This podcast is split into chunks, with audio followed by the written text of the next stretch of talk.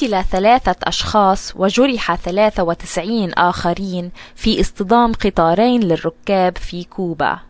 وأفادت الأنباء بأن اثنين من الجرحى في حالة حرجة بسبب إصابتهما بكسور في الجمجمة.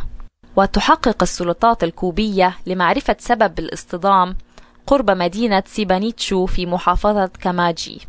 وقالت صحيفة إيديلانتي الكوبية إن الحادث وقع في الثامنة والنصف صباح السبت أي في الواحدة والنصف ظهرا في توقيت غرينتش.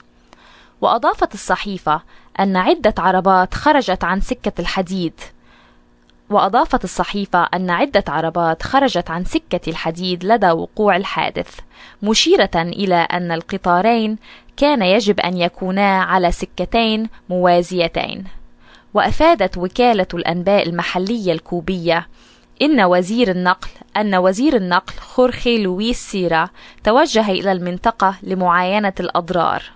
ويقول المحللون إن سكك الحديد في كوبا والتي تعمل منذ خمسين عاما تعاني من مشاكل في الصيانة والتطوير.